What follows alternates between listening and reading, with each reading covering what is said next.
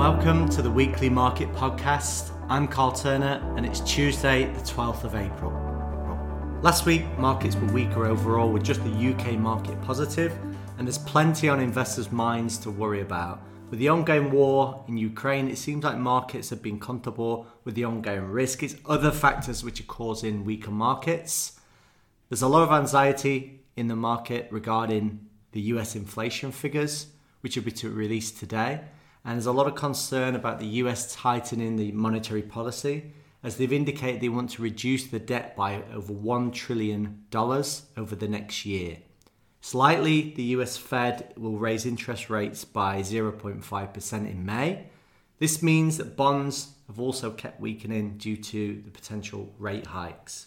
China continue with the ongoing difficulties with further lockdowns and restrictions causing supply chain disruption. And looking ahead this week, CPI US inflation figures are released later today. It's looking likely this will be around 8%, which has already been priced into the market, meaning if it's around this figure, then the markets will stay flat and not go up or down on this news. Other things to look out for this week are on Wednesday, UK inflation figures. Thursday, the US retail sales figures, which will show the impact of inflation and the Ukrainian war, how that's affected consumer spending.